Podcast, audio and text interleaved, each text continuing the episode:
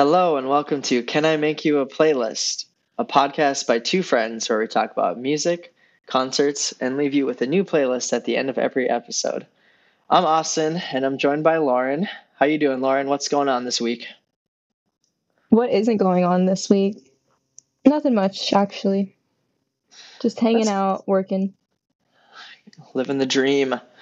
Well, I want to give a big shout out to uh, our milestone of having 100 followers on Instagram. Thank you to all of those that have followed and interacted with us. We really appreciate um, just seeing people enjoying what we're putting out, whether it's the podcast, the playlists, our stories, our posts, everything like that. Just wanted to give a big thank you to all those people. Yeah, thanks, guys. So, what uh, what have you been listening to this week, Lauren? What's been uh, on your mind, on your on your playlist? What's been going on? Um, well, about a week ago, I saw Michael Jackson the musical, MJ the musical. Let me tell you, I haven't stopped thinking about it. Like, I think it's been a week and a half, and it has not left my mind. I, weirdly enough, like, don't like musicals. I am very much like a music lover, but I don't like Broadway stuff. I don't know. I'm I'm not a Broadway person at all. Okay, Um, I like High School Musical, but uh, yeah. What was aside from, different like, about this one? It was just like it was about his life, um, and it was really just like performing a bunch of his songs. But the plot, quote unquote, was that an MTV crew, just like two people, camera guy, interview lady, they were there. They were rehearsing for his 1993 Dangerous tour. That was the plot. Was rehearsals for that. And Okay. this MTV lady came on set, and they wanted to do like a little documentary of um, him rehearsing for this tour. And Michael was like super private about all of that. He didn't really want like camera crews and everything. So it was just them interviewing him, like getting his story throughout the rehearsals. Um, and it all took place like in one or two days, which was cool. And so it went through like the Jackson Five, and then when they turned into like the Jacksons and stuff with his dad, and then as he grew up and everything. So it was just they didn't fill it up with like a bunch of nonsense and a bunch of extras. It was very much just like every hit, every good Michael Jackson song. I mean, which is all of them. But yeah, it was amazing. If you have the chance to see it, please, please, please go see it. So you got a little music history of all of Michael Jackson, like through the ages, kind of thing. Yeah, and the cast was incredible. That sounds really cool. Yeah, I'll have to be on the lookout for that. I didn't know. I don't know if they're touring, but I'll uh, definitely check that out. They are, yeah. Um, other than that, opposite end of the spectrum, but I so I work at a music studio in Atlanta, as I mentioned before, and we have one of our clients. Her name is Amy Luciani, and if you have ever watched Love and Hip Hop Atlanta, she is one of the ladies of Love and Hip Hop Atlanta. I guess like the last, like the most recent couple seasons. So she hasn't been on it since the beginning, but she's one of the newer cast members. And she's been recording here with us for a while now. And my friend who works here as one of our engineers is her engineer. So he recorded her whole new project which just came out earlier this year. It's called amy's world. And i don't listen to a ton of rap but she is incredible. Highly recommend amy's world. Wow, that's really cool. Yeah, I'll definitely have to give that a check. That's awesome. yeah what about you I recently went to uh, a concert this past week. I went to see Del Water Gap, and they were really good. The first half of the concert was pretty solid stuff, but um, as soon as the singer went into the crowd and was jumping around and getting people amped up, the whole rest of the show was like really high energy. And he said it was like one of his best shows he's like ever done. So it was really fun to be there, and yeah, just enjoy that concert a whole lot. So before that, I was listening to like some more of his music again to kind of get ready for the concert. But on top of that, I've been listening to the new King Gizzard and the Lizard Wizard album. They're one of my favorite bands, and they dropped a new album called The Silver Cord, which is a lot different than uh, most of their stuff. It's pretty much all synthesizers. So if you're into kind of like more electronic music, I would definitely give that a shot it's a bit strange because they released kind of like a, a normal version and an extended version. So there's seven songs on the album, but all of them have kind of a version that's about four minutes long, and then uh, they have a version that's about ten minutes long after that. So they have a little bit of an extended mix, which is kind of fun if you just kind of want to zone out and listen to some good electronic music. And then I've been listening to the new Liza Anne album that came out a couple days ago, which has been really good. That's that's all I got. Each song is 10 minutes on the extended version? It's at least 10 minutes. Um, one of them is 20 minutes long. So if you're into, you know, kind of zoning out and listening to some club music and just enjoying yourself during it, some of them go on a little bit too long, I will admit, uh, of the extended mixes, but some of them definitely sound better in the extended mix than in the abbreviated version. That is wild. You said a little too long. 20 minutes. A little bit too long, yeah. You know, just a car drive to work for yeah. one song. oh God, I wish that were me. Twenty minute car drive to work. Oh, oh sorry. Jealous. All right, so we're gonna get right into it. This episode is about dead bands. Their bands are no longer together. Their groups are no longer together, which is very sad.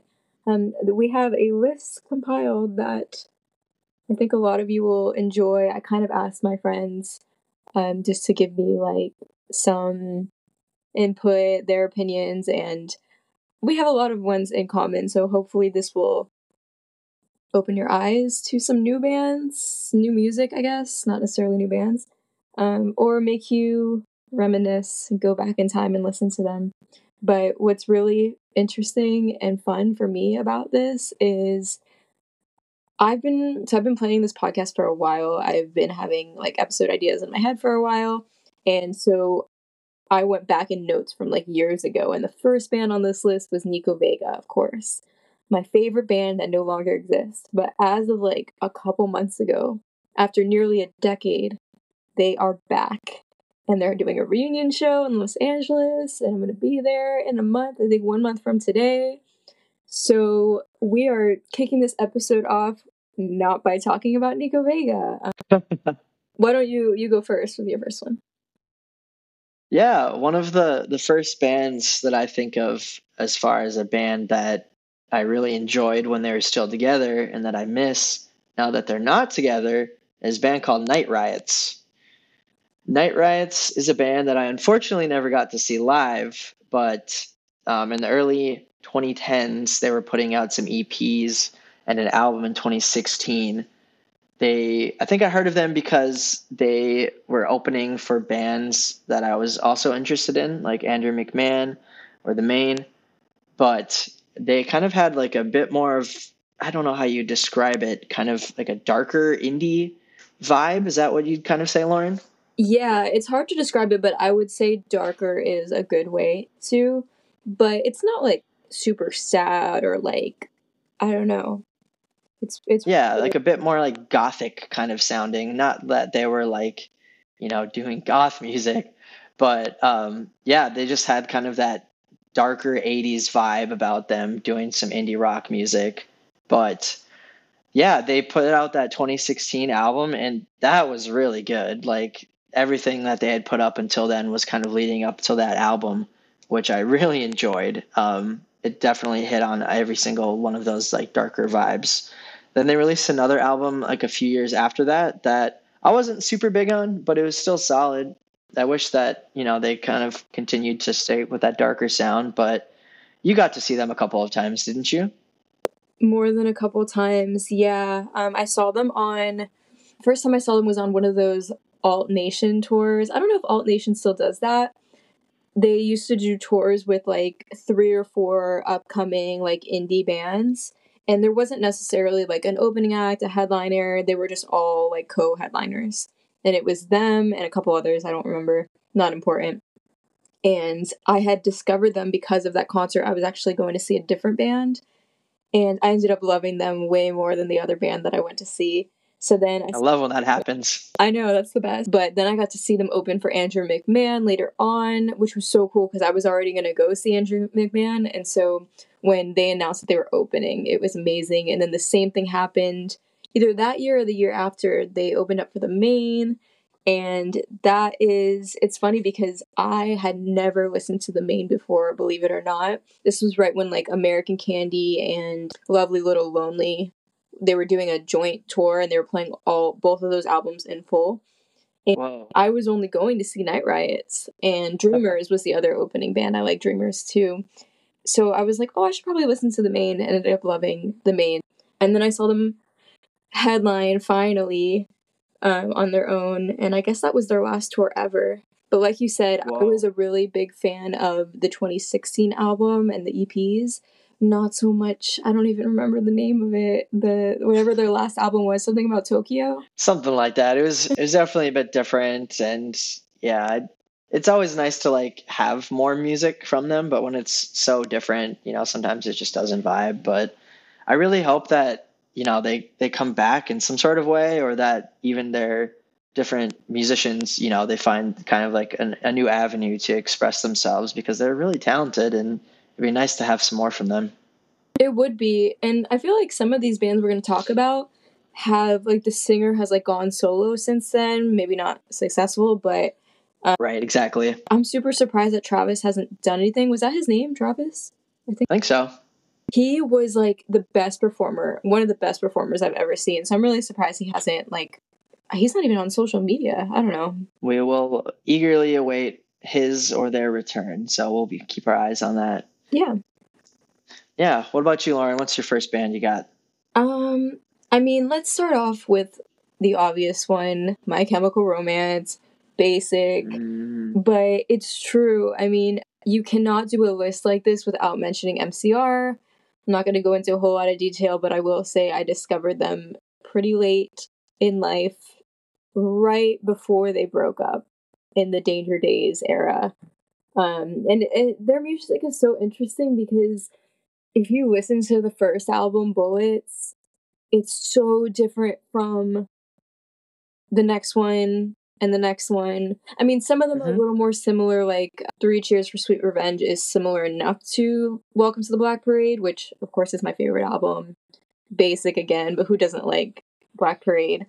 Um, and then Danger Days, their last album, is so different from the stuff before. It's much more pop. I mean, it's still rock, of course, but it's much more pop vibes. So don't, if you have never really gone into MCR's discography and maybe you're a little scared because you think like, oh, super hardcore, like emo, whatever, not for me, you should start off with Danger Days because even though it's not like their signature sound, it's really uh really fun and a lot of people don't realize that. So, yeah, rest in peace MCR. I will say they did a reunion tour last year and I did go and I did cry. How was it? It was really good. I mean, I was all the way in the lawn because tickets were an arm and a leg. Oof. But yeah. it was worth the money just to see Gerard Way in like a skirt and like a little scarf around his neck. He was so cute. um, yeah, they were so good. And it's funny because they're old now and they're all like dads, but I think that's part of the charm, right? Yeah. I definitely feel like a bit of a fake fan of My Chemical Romance. I mean, like you said, everybody knows kind of some of their emo hits I remember watching them on MTV and they performed Helena on the music video. And that's the one that I really liked back in the day, but I never really clicked with them in quite the same way as some of the other emo bands that I liked, but I'll definitely have to check out more of their their music. So, thanks. Yeah, I think you'll like Danger Days. Check it out. I'll do that. Another band for me, this kind of goes back to what we've been t- we talked about before, but for all you Jack Antonoff or Fun fans out there, there's actually a band before Fun that uh, Jack Antonoff was a big part of, and that was Steel Train. Steel Train was a band in the late 2000s, think around like 2008 when they were putting out music. But they had a couple really good albums of kind of like proto fun, proto bleachers sound where Jack was like a bit more experimental. And the albums are a little bit weird. Have you listened to them much, Lauren? Okay, big, huge confession. Huge confession. And I know I've told you this like probably five years ago, but nothing has changed since then. I have never listened to Steel Train, not once. Not once. As big of a Jack Antonoff fan as you are, I think you'd really like it. Yeah. Like I said, the albums are a little chaotic. They don't really have a consistent sound like across the album from start to finish. But it's fun to just see like Jack kind of experiment with different sounds. And one other thing that's really interesting about Steel Train is if you're familiar are you familiar with like the terrible thrills concept where Mm-hmm. Jack has other he has female artists uh, do vocal covers of like all of his songs. So that's kind of where the Terrible Thrills got its start. He's done it a couple times for a couple of the Bleachers albums, but it was one of the Steel Train ones that got it started. So if you if you're diving deep into the Steel Train and you're loving them, definitely check out some of the Terrible Thrills songs as well because they're really good. I will. I know I always say it, and I love Bleachers to death. I love Jack Antonoff. There is no reason, there's no excuse why I haven't. I just always forget. I just always forget. I don't know. I haven't gotten around to it, but I will. No, the only reason I, I really got into them was because this was during the time in my life when I was basically deeply hunting for like any sort of demos for some of my favorite bands or just kind of like understanding the history. So back when I was big into the 1975, I was getting like lots of demos from their earlier bands, same with like Bleachers and Steel Train. I was basically hunting for like everything that wasn't available on streaming services and kind of just collecting it and, and listening to like their early sounds. So I had like a more appreciation for for what they're putting out now. So that's the only reason I knew about it. Yeah. No, that's cool though that you had to like go searching for it. How old was he? Do you know like around how old he was when he started Steel Train? I know he was in a band since he was like 16 years old, but I think Steel Train was probably like his mid 20s, I want to say. Don't quote me on that, but I think it was probably around that time or early 20s, mid 20s, yeah. Okay, so it's like the Jack's mannequin of uh it's like how Andrew McMahon had like something corporate and then he had Jack's mannequin and now he's just Andrew McMahon. I feel like Jack Antonoff, he had his steel train, he had his fun, he had his bleachers. That's a perfect comparison. Yeah, and it's cool to see like some things kind of stay the same, but getting to experiment with a little bit of different sound. I'd definitely recommend. I will. Next time we record in four to six weeks, um, I will I will have my my steel train homework done. Please do it. But in the meantime, let's see.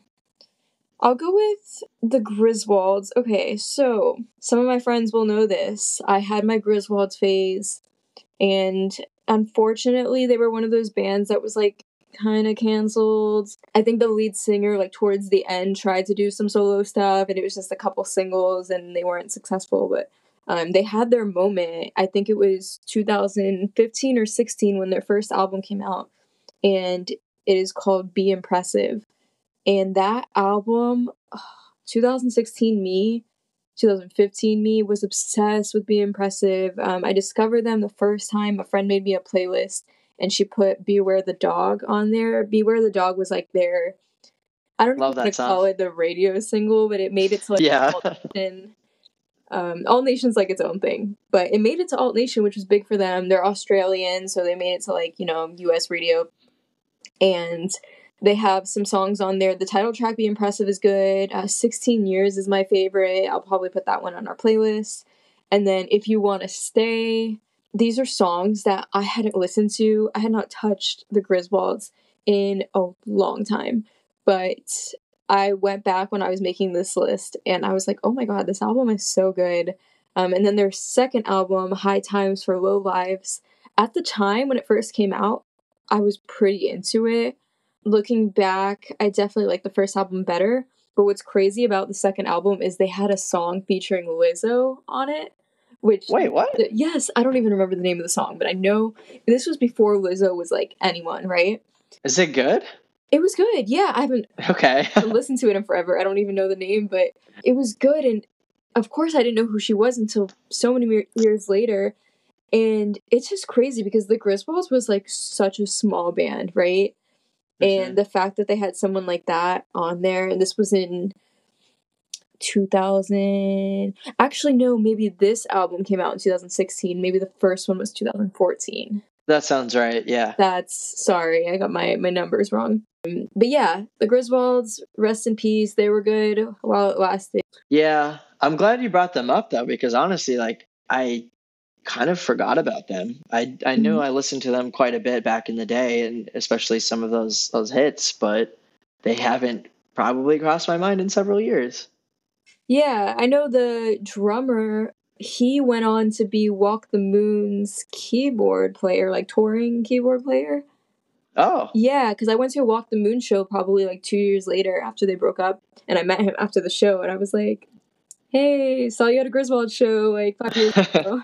hey, who's this guy? Yeah, you look familiar. He's super cool though. Well, I want to talk about a little band called Air Dubai. Air Dubai is a lot different than some of the other bands on this list because they're a bit more in the hip hop area, but they're kind of like synth pop hip hop.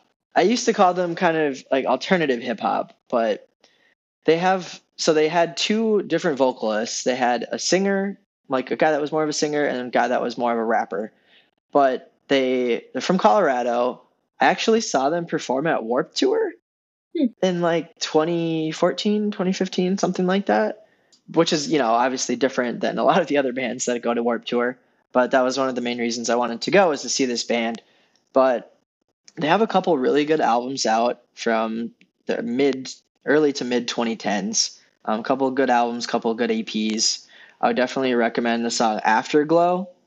That's definitely one of my favorites. But you haven't heard of Air Dubai, Lauren, have you? I've heard of them from you. I think you recommended or you made me a playlist or something with one of their songs years ago. So, I mean, it's been a long time since I listened, but I remember enjoying it.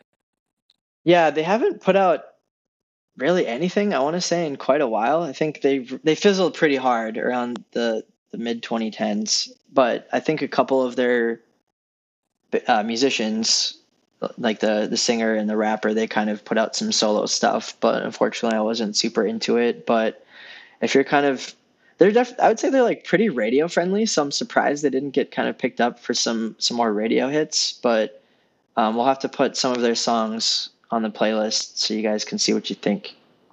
Yeah for sure how about okay? We just talked about Walk the Moon. I mentioned them briefly, so we'll just go into Walk the Moon. It's funny. We're gonna have to rip rip the band-aid off at some point. Yeah, let's just rip the band-aid off. So when we were making this list, I had Austin had seen my notes because we are like sharing a Google Doc, and he was like, "Walk the Moon's dead." This guy, this guy missed the memo in July. I had to go back on their Instagram, scroll down, find the video of Nick where he's like super dramatic, announcing that they were uh, going into quote unquote hibernation. Which right. I remember the day that video came out. I was not surprised in the slightest. It still made me feel a little something, but it was not surprising. I mean, we all saw it coming, I think. Unfortunately, Walk the Moon was one of my favorite bands. Like we talked about a lot in the last episode. Um, I was super into them, and then right towards the end, their bass player, you know, there was some like allegations and whatnot. I don't know the details, but I just right turned out to not be a good guy.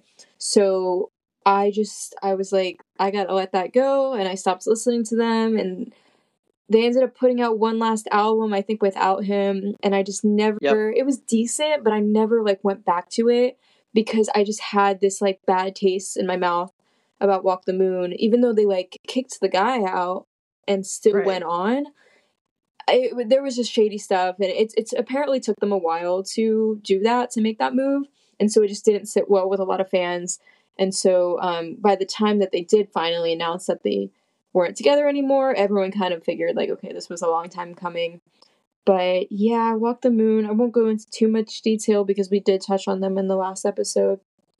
But we had some really good times with them. I don't know, did you ever get to see them live?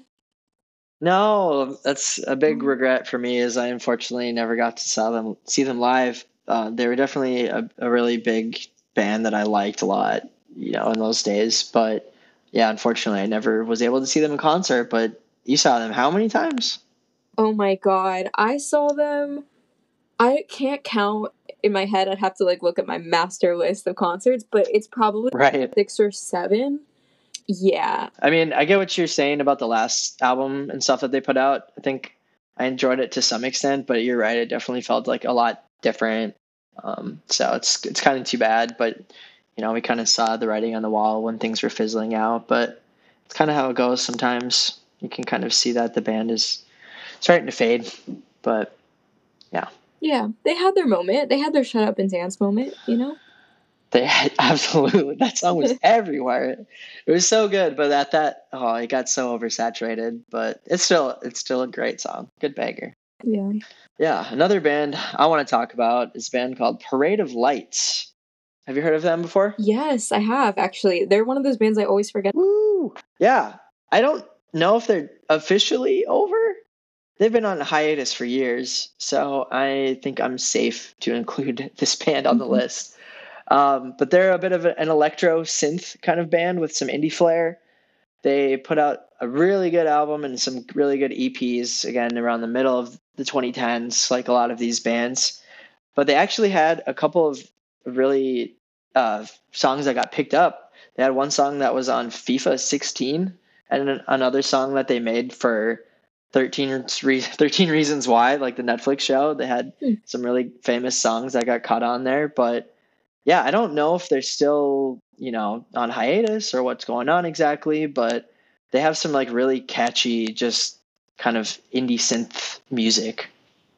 Yeah, it's crazy that I didn't listen to them as much as I should have and still don't because every time I did, I loved it. Like their music was just super easy to listen to, super fun. Um a good mix of like different sounds, a lot of upbeat, dancey, fun stuff. I don't know. I liked them a lot. Would highly recommend. Yeah, even the after the album, those two newer EPs that they put out, they're both still really good. So I'm surprised that they didn't they haven't put out anything since, but I'm definitely gonna keep them on my radar in case they ever come out with anything maybe in the future. Yeah, we'll keep you updated. You heard it here. What you got for us? Yeah, you got another one for us? Um, yeah, I've got a few more. So let's hit on a local band, Hardcastle. Who remembers Hardcastle?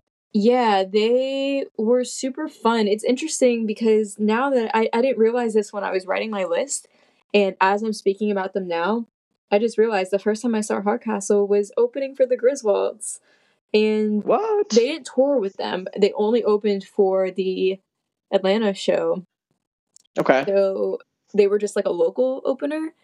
And I knew you know what? I, I wanna say this was this was a while ago. I think this was 2016. But um when they were announced as the opening act, it was right around the time I was just finding out about them. I'm pretty sure it was just from like Instagram that I found them somehow. Maybe we had like a mutual follower or something since they're local Sure, yeah. but they only had one song out. I think they had just played like their first show. So this show with the Griswolds was one of their first shows ever, and it was definitely their biggest show, even though the show was not that big. But um, yeah, they were awesome, and they were my age. They are my age. So I felt like, oh, these people like they're local, you know, they're not super famous, we're the same age, like kind of like we could be friends. And they were super, super nice. We talked to them after the show. Um, and then after that, I was like, okay, I've never really had a little local band that I've supported because I mean, living in Atlanta, it's mostly like hip hop, rap, which I've never been like super super into. Um, and so I've never had really like an indie band that I could kind of follow around like that. And so they would play a lot of little shows here. We have a venue called Vinyl that's super tiny, basically just like a bar. Um, that they would play some shows there, and they ended up making me they were like an entryway to other different bands, not necessarily from Atlanta, but from Nashville, from Tampa, Jacksonville, like in the South. Um, Okay. And so they ended up kind of, I, I guess they were the ones that led me to Jet Black Alley Cat, or was that you? That might have been you. Uh, but either way, I don't even remember. it was either Hardcastle or Austin that helped me discover the next band I'll talk about later on. But they would always tour together with like the same groups of all these other little local bands, and it was so much fun because it was like this whole community. Not that I was like super involved or anything, but I remember it was like the same people would go to their shows. Unfortunately, it was not big crowds or anything, but it was it made that much more special. Not for them because they're not making any money off these shows, sadly, but for me as like an audience member it was so cool at the time not thinking about like the business side of things not thinking about their perspective But I was just walking in being like, oh my god, it's me and like 10 other people here. This is the coolest show. You know, you could talk to them after the show, you could see them before. Um, so that was a really cool time in my life. But unfortunately, th- they were one of those bands that I guess they were really self critical and they would like delete their old songs. And that sucks. That- they were good. That's the one thing that I remember about Hardcastle that really disappointed me was because when, you know, I think you first got me into them hmm and I was listening to them and I was like, man, I really like these singles. And then I don't know, maybe like six months later or something, I was asking you, I was like, where did these singles go? Like, I don't know where they are. They're not on Spotify anymore. And they just deleted them off. So luckily I had some some of them like downloaded from a different source, but a lot of those are like not available at all for streaming. Is that right? Yeah, I mean, I've tried to look them up on like SoundCloud and they're just gone. But you said you have them downloaded. I would like those. If you have Millennial Attraction, please, justice I'm pr- for Millennial Attraction. All right, I'm writing that down. I'm pretty sure I have that one downloaded, but they had some really good stuff, which, you know, you saw because you saw like a huge band open for them before, right? Didn't you? Yes, um, I saw at the same venue, Vinyl, very, very, very tiny place. I saw the band Camino open for them. If you can believe that, the lineup was Jet Black Alley Cat, followed by the band Camino, followed by Hardcastle, and it was really a a crazy moment in, in time. And then not That's ridiculous. it, it was ridiculous. And I I was there for Hardcastle and Jet Black. Like I wasn't even I knew one song from the band Camino, and then probably a year, year and a half later, they took Hardcastle on their first real tour because they had gone on like little tiny tours, obviously. But when they Yeah. when Daphne Blue first was blowing up, they had their first big tour, little big tour, and it was so sweet that they let Hardcastle open. It was really good exposure for Hardcastle. They sold out every single show on the tour, but unfortunately, they they fizzled after that. Yeah. Well, is Graham still operating under the Hardcastle moniker? Is that Yeah. right? Yeah, so if you look them up now and you're like, um, Lauren, they're still alive, I'm adding them to this list because they're not the same band. It's just the lead singer has gone solo under the same name. Right. Yeah, I think everything they all like parted on good terms, but they're like, Graham, you can have the Hardcastle like band name to like go ahead and put out your stuff, right? Yes, they're definitely also friends because they've he's played a couple shows and he's had like Noah, their bass player, like still play with him when he does shows. Mm. I think he's moved out to Los Angeles now, if I'm if I'm remembering correctly from Instagram. But it's really cool that I saw them like from the beginning, and now that they're no longer together, the craziest thing every time I go to a show, Val. Shout out to Val. Um, probably not with Shout out Val Hoyt. he is awesome. So he was their guitar player, and he is now playing guitar for Floor. Shout out to Floor. Um, so when I saw Floor open for the band Camino, everything connects back to them. I It's so connected. open for um, Andrew McMahon the second time around, and I saw them with you know a whole bunch of different bands, and as well as headlining a couple times. And I was like, oh my god, is that Val from Hardcastle? And then the same thing happened. I saw another group before this open for the band Camino. I don't remember the name of the artist, sorry. But he was just a solo artist. He had a touring band with him, and Val was playing guitar for him. And then this year in May, I went to see K-Flay, and K-Flay had a local band open for her in Alabama, and the guy playing guitar for this local band was none other than Val from Hardcastle. Everywhere I go, he's there. But good for him; he has so much success. And then same thing with their drummer Miles. I just saw the yeah. open for the band Camino, and he was their drummer. Every all roads lead through Hardcastle, I swear. Like, yeah, when I saw Floor about a year and a half ago, I was like, "Why? I know this guy. Is that Val? He's playing guitar for them now."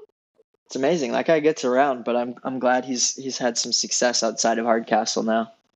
Yeah, me too. He deserves it. It's funny because I remember when you went to that show, I think you sent me like a, a video or something. You're like, is this Val? And then my friend went to see them in Nashville and she was like, oh my God, it's the guy from Hardcastle. And um, yeah, it's just funny. It, and it's crazy because like, I I'm speaking about him as if I like know him personally. I don't. Right. I don't know this guy. Meet and like chat, you know, after those shows and stuff. So like we've we've had conversations. He's super nice, super cool. But I took this girl from high school. This super weird kind of a tangent, but um one of my friends from high school that I never really kept in touch with, one day she just like randomly reached out. This was years ago. And um she wanted to catch up and I was like, "Oh, I'm going to this little concert. It was Hardcastle." And I said, "You should come with me." And when we got there, the first thing she said was, "Oh my god, I know that guy." And it was Val. She knew him from her childhood. Their parents what? were friends. Yes. No way. Like, yeah, I've been to his house before. And then after the show, he was like, "Maria?" And apparently they hadn't seen each other in years. Um, but they remembered each other. It was the funniest thing ever. So, and then, oh my god, wait, I'm remembering. Sorry. Another story. All we got. Stories. Um, when I was in college, I was partnered with this guy for like a group project, and we had to meet after class to like discuss the project. I don't even remember what it was. Sure, yeah. And it was a music business class. And so we were talking about music, and somehow they got brought up, and he was like, Oh, I went to guitar camp with Val. So what? It's where like everybody knows Val. It's amazing. Yeah. Yeah, but you mentioned Jet Black Alley Cat. What's the story with them? Yeah, same same thing. One of those they were from I think Memphis or Nashville. They were just one of those really small bands that kind of toured around with the same groups, Band Camino, Hardcastle, Wildlife, um, right. other Atlanta bands, and they were so good. I remember they would come on stage. First of all, they'd be like five people in the audience, and they'd come out in like full costume. Not like ho what? costume, but they come out like dressed up in like all matching suits, like bright. Oh, that's so fun! Like sequins. Yeah, no, they really. Yes. It, it it was so cool because, I mean, they did not let the small crowds discourage them. You know, unfortunately, they announced I think last year that uh, they were not going to make music as a group anymore, at least for now. But the lead singer Joe Jett, um, he is putting out solo stuff for the last couple years. I have yet to listen to it, but I've been meaning to because I really loved Jet Black Alley Cat. Um, I will say, if you go look up their music video for their song Nightlife, I was in that video.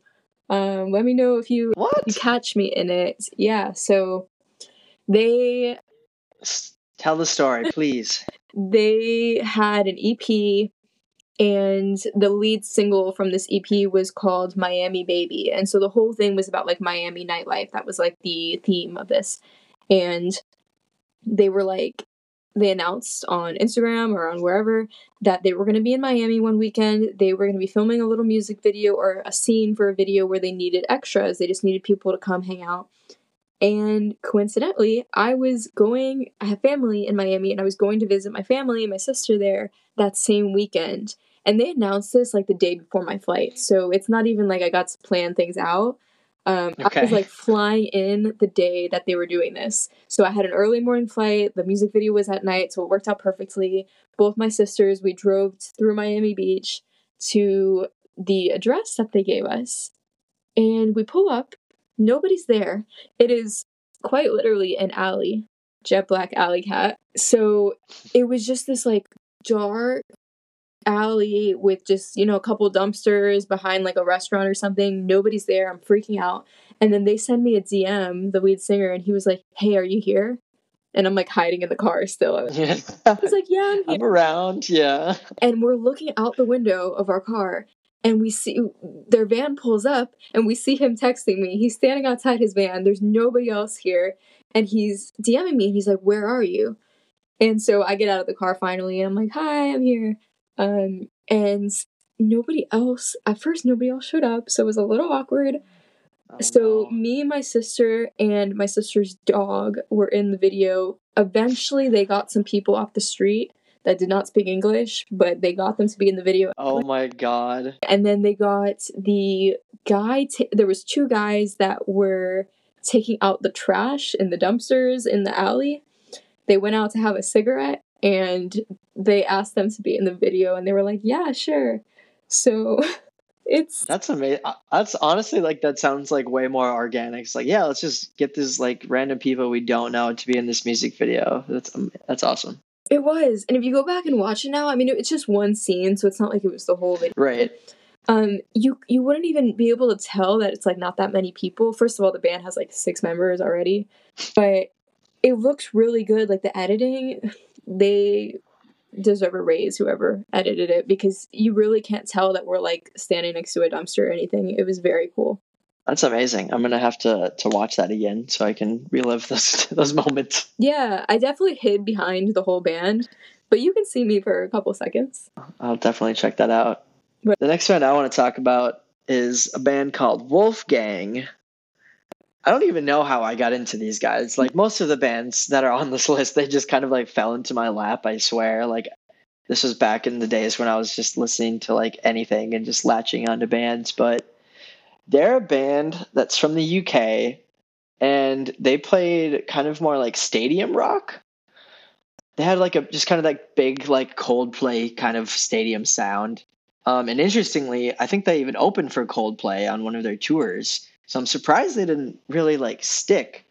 But you know, I suppose just like anybody else, like even if they have success, that's not always like the metric of if they're going to s- stick around or not. You know, there's a lot of other logistics, but they had some really good albums out again in like the early 2010s that are still really good to this day. We'll definitely put some of their music on the playlist. But have you heard of this band? Did I ever show you them? You did. So I could be wrong, but is this the band that sings "The King and All of His Men"? Yes. Yeah, That's the song. that's the only one I could think of. But I love that song. It's so good. That's the thing. It's like they kind of have that kind of timeless sound that I feel like kind of goes back to the days of like U2, like kind of when they're putting out that stadium rock sound. Mm. It's like it still holds up. And I mean, unfortunately, their name to me seems like a little bit forgettable. It's like kind of a weird name for the sound that they're making. Mm. But, you know, sometimes that's not everything either. But I miss them. I don't think their lead singer, I think he was trying to do some solo stuff for a while but you know everything just kind of gets lost you can't really keep up with every little fraction of a band as they separate throughout throughout all of these bands as they as they break up so unfortunately i don't really know what they're up to anymore but i would definitely recommend them just because their sound i would say holds up so well to this day You know, I want to say again, I could be wrong. My friend Kate, shout out Kate, um, she saw them open for Sir Sly in like 2014. Yeah, I'm pretty sure. I, I, I could be thinking. you can't tell me that i'd lose my mind at that concert I want to like fact check myself, but I'm not gonna do that right now. Um, it's either Wolf Gang or it's another band that has the name, the word wolf in it. wolf in it Um, sure But I'm Okay. almost positive it's Wolf Gang, and it, this was in like 2014 when the first album came out. You haunt me. yes Um, isn't that crazy? That is there's there's just like so many crossroads for these bands that I, I we don't even realize until it's like way too late and you're like wow they all played in a concert together that's insane like what was this lineup I can't believe it No, it's crazy. We're gonna have to do an episode about like the best concert lineup. So there's a difference between like the best show I've ever been to, favorite concerts. There's a difference Yes. between that and like the best like lineups that were made for me, you know? Um, do you ever have that experience where it's like one of your favorite bands opens up for one of your other favorite bands and it's just the perfect tour and you want to go to every single show? those tours are so special because like you said I've definitely had some amazing shows where the band didn't even have an opener they just went on gold Yeah. Like that's what Brockhampton did when I saw them. They had no opener at all. And and even when I saw King Gizzard, they you know, they had an opener, but like it was very different and I wasn't a huge fan of them before the show. I enjoyed their music, but it was just like it didn't connect. But those lineups where you have like three for three or two for two, it's like those are the those are the concerts that really like elevate it to the next level. Yeah, let's do a different episode on that because we touched on it in the last episode where like Yes. you discover a band because you see them open for someone else, but this is totally different. If it's someone that you previously loved, that's just like the best feeling in the world, but not good for your bank account. so it goes. I have one left, but I want to save that for last, and I know we both have a bit to talk about. I can go again. So yeah, tell me your next one. One band that I want to talk about is a band called QTY. Now, unfortunately, this is a bit of a sad story, but I saw them because they're opening up for one of my favorite bands, Bad Suns, um, in 2017. And before this concert, I, I knew so there's like three bands in total. It was QTY, Hunny, and Bad Suns.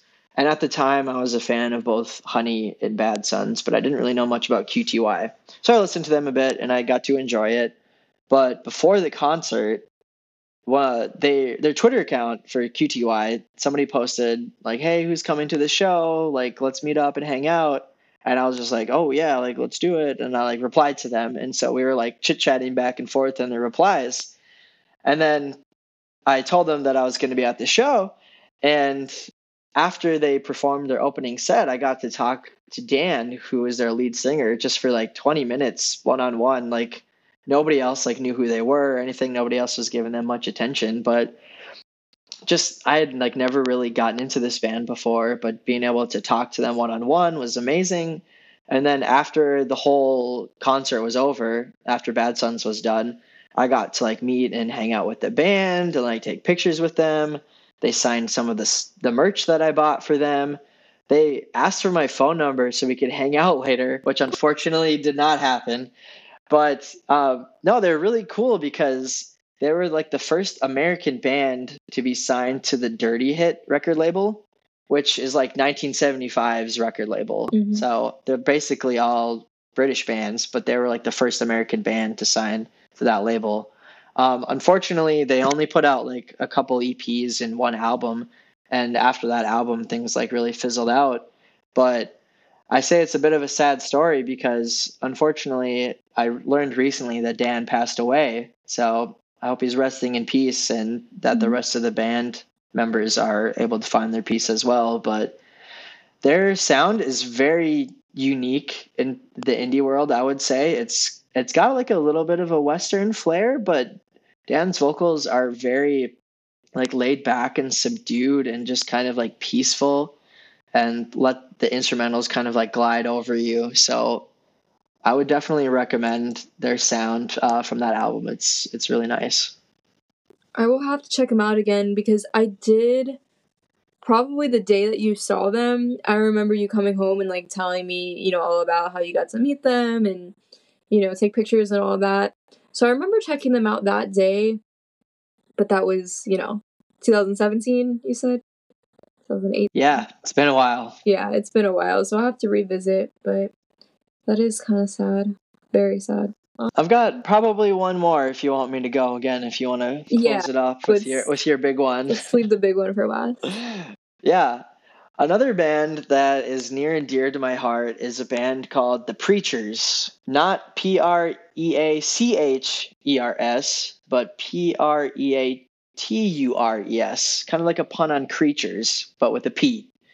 Uh, they're an Australian band from Sydney that, again, like many of these bands, I don't really remember how I got into them, but uh, they had some really nice albums around 2014 and 2017 that I think for me it's it's really near and dear to my heart because they were just like such a small band. And back when I first started collecting vinyl, one of their records was kind of like my holy grail. It was like the one that I was always looking for because it was just like so beautiful and I had to buy it used, but I eventually got my hands on it.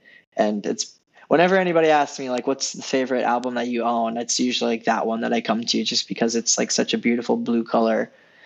But they're yeah, they're a, a nice indie rock band that unfortunately had broken up a few years ago, but their lead singer Izzy Manfredi um, is putting out solo stuff now so if you like the sound of the Preatures, I would definitely check out Izzy Manfredi as well for continuing music. Did you ever listen to any of Izzy's stuff? No, I checked out the Preatures once long ago, again when you recommended them to me, but they were one of those bands that I just never revisited. So when we make this playlist, uh, I'll definitely revisit all of these and let you know. We'll, we'll keep you updated in the next episode. At this point, I need to make a list of everything that I said we'll keep you updated on. I feel like I've said that multiple times. Lots of updates. When I ask people, what is your favorite band? who is no longer together, this was the number one answer, and that is Magic Man. Boo. R.I.P. Magic Man. R.I.P. Oh my Magic gosh. Man. Oh my god, dude, we have a history with Magic Man. Did I show you Magic Man, or did you know them before? I knew I was not on the same level of fandom of Magic Man as you were. I knew some of their songs, um, but it was when we started talking about Magic Man that things just kind of elevated for me for them. Yeah, unfortunately, they only had one album, but you know what? It was one great album. It really, every single song was incredible on that album. It's one of those, a lot of these bands we mentioned were like, oh, we haven't listened to them in forever. You know, Magic Man is one that I continue to listen to to this day.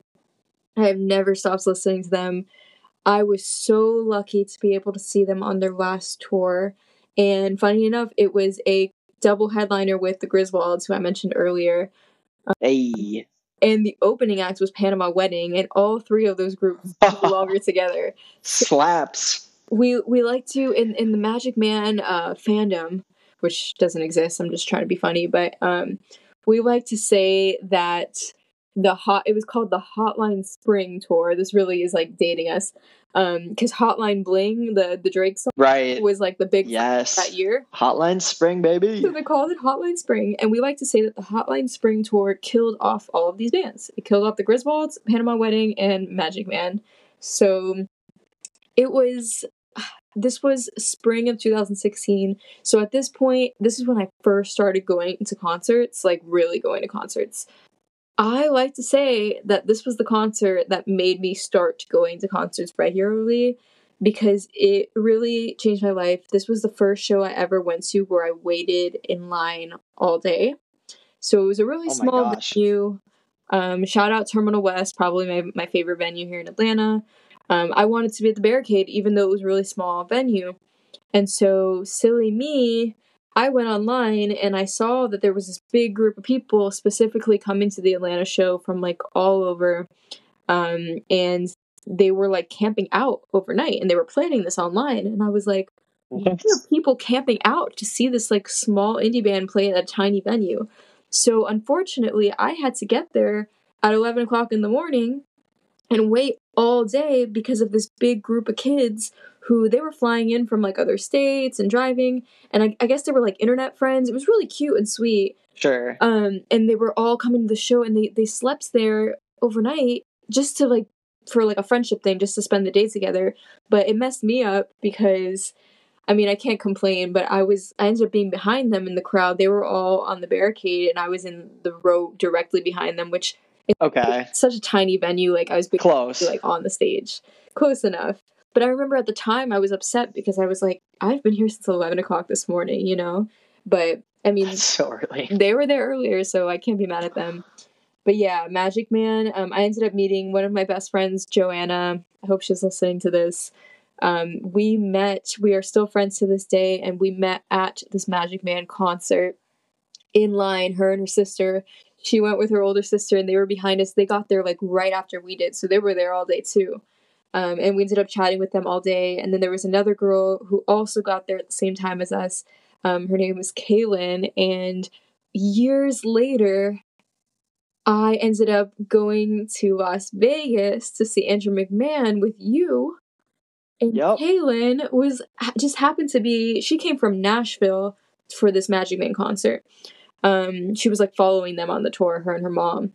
So we became friends in line that day, and then we never really talked again. And then years later, I said I was going to Vegas, and she was so so so incredibly kind and generous enough to let me like stay in her house which it's like it, it- this is just some random girl that you met in line at a concert years ago and for her to do that and her family to be so nice and she took me to a vegas show and um, she was working at the house of blues at the time as an intern where the concert that we were going to was and she ended up getting us a backstage tour of the house of blues in mandalay. That was fun.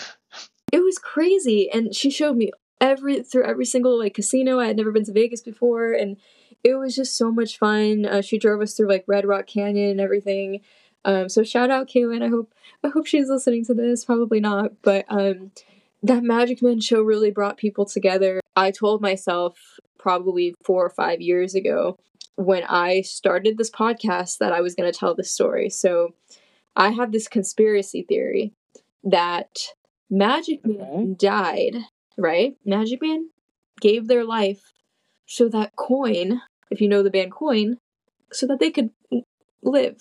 Um, Magic Man walked. Yeah, what what's this conspiracy where's the what's the standing behind this conspiracy theory? I got to hear the details. Okay, so Alex Caplow, the lead singer of Magic Man, this band did not just like break up and announce like we're done. They just went silent and then years later they were like, "Oh yeah, we should probably make a formal announcement." But at that point obviously everybody knew. So he didn't just like go silent. This man dropped off the face of the earth and somebody not it wasn't me thomas somebody like super stalked him online and they ended up like doing all this digging and they found that he moved to like malaysia or the Yeah, did he move to like the Philippines. Philippines or something? yeah it was like the philippines and he was just like living like in nature like in the philippines it was the weirdest story so not that there's anything wrong with moving to another country but what i'm saying is it wasn't just like a weird departure. It was very like he never said a word about magic man about anything. He he was not on social media anymore. And then he just ended up in this like you know faraway country. But all of a sudden after magic man like as soon as they stopped touring and stopped making music coin came out of nowhere. Notice how coin was like they blew up fast. I mean you know They blew up very fast. they just like all of a sudden they were the biggest band ever. Talk too much was like their first big single and it was already all over the radio at least where i live. It was on the alternative station and they just had such a like big blow up and it just seemed like they came out of nowhere and it was right around the time magic man left. Also i think that alex Caplow from someone who's met both alex Caplow and chase lawrence from coin they have very similar um, like mannerisms when they perform. I don't think they have similar voices, but they both have um like similar performance styles and their fan base. So a lot of the fans that were like going to Magic Man shows, all of a sudden I was seeing the same people at coin shows. Sure. And then also the whole like they have a song called Time Machine and they have a song called 1992 and a song called 2020 and I think that Alex Caplow like went in like a time machine and came back in 2020 as Chase Lawrence. So so you think the Magic Man pulled a Magic Man? yes, and Magic Man also has they have all these songs called like they have Paris, they have Texas, they have um, another one I don't remember, but it's another name of like a location. And so I think that he like he time traveled and he came back as Chase Lawrence. So let me know in the comments if you this is true. I mean, there maybe there's some. They have a song called like Alaska too, don't they? And like Chicagoland, like Chicagoland, yeah. some lore to this band that needs to be unpacked. But interestingly enough, I think I have one of their like mixtapes or like beta projects from like before the album came out. Um, what's that called again? oh Let my look it up. god, I forgot about that. As soon as you said mixtape, So oh my god. yeah, real life color. Real life color. Yeah, like South South South Dakota is on there. Yeah, so I've got some got some digging to do, but if, if you want those tracks, let me know. oh my god. I completely forgot about that. Um Again, this was in my my bootleg hunting era or my yeah, my beta era. I was just tracking down everything from all these bands that they ever did. So I was wrong. They didn't have one album. They had a SoundCloud mixtape album out before. They- Yeah, I mean it's not on streaming or anything, so it's like, you know, Mhm. but it's from like 2010, like it's old. Yeah. Oh, one more So. thing for the conspiracy. Um, they both were signed to Columbia Sony Records, so they're both on the same label. A lot of shady stuff. So I don't know. I haven't heard from Alex Caplow in, in many years. I don't think anybody has, but I really hope the man's doing well. I hope so too. I hope he's living his best life in the Philippines. I did get to meet him at that show. That was the other crazy thing was like it was the first show that I waited in line all day for. It was the first show that I like got to kind of just like hang out with an artist. Um, he came out in the middle of the afternoon and he actually came outside and sat down in line with everyone who was waiting in line and he just circle with us like on the concrete like on the sidewalk and just talked to everybody Yeah. Very- You don't see that much anymore these days. Just kind of that down to earth, you know, humble nature. So that's it's always really cool to see that. it is Yeah. And if you made it this far into the podcast, we want to thank you for sticking with us. Remember to check out the playlists that we're going to be putting up on both YouTube and Spotify based on a lot of the music that we've been talking about. If you're not already, be sure to follow us on Instagram to keep up with our updates when we plan on releasing new episodes, new playlists, new posts, everything like that. yeah i promise we're going to try to make them shorter hopefully with the magic of editing um, i'll cut this one down because i heard your feedback my mom told me that the first one was great but it was too long so yeah thanks for for listening to my ramblings Yeah, of course. You want to sign us off? All right bye guys. Thanks for listening. Bye.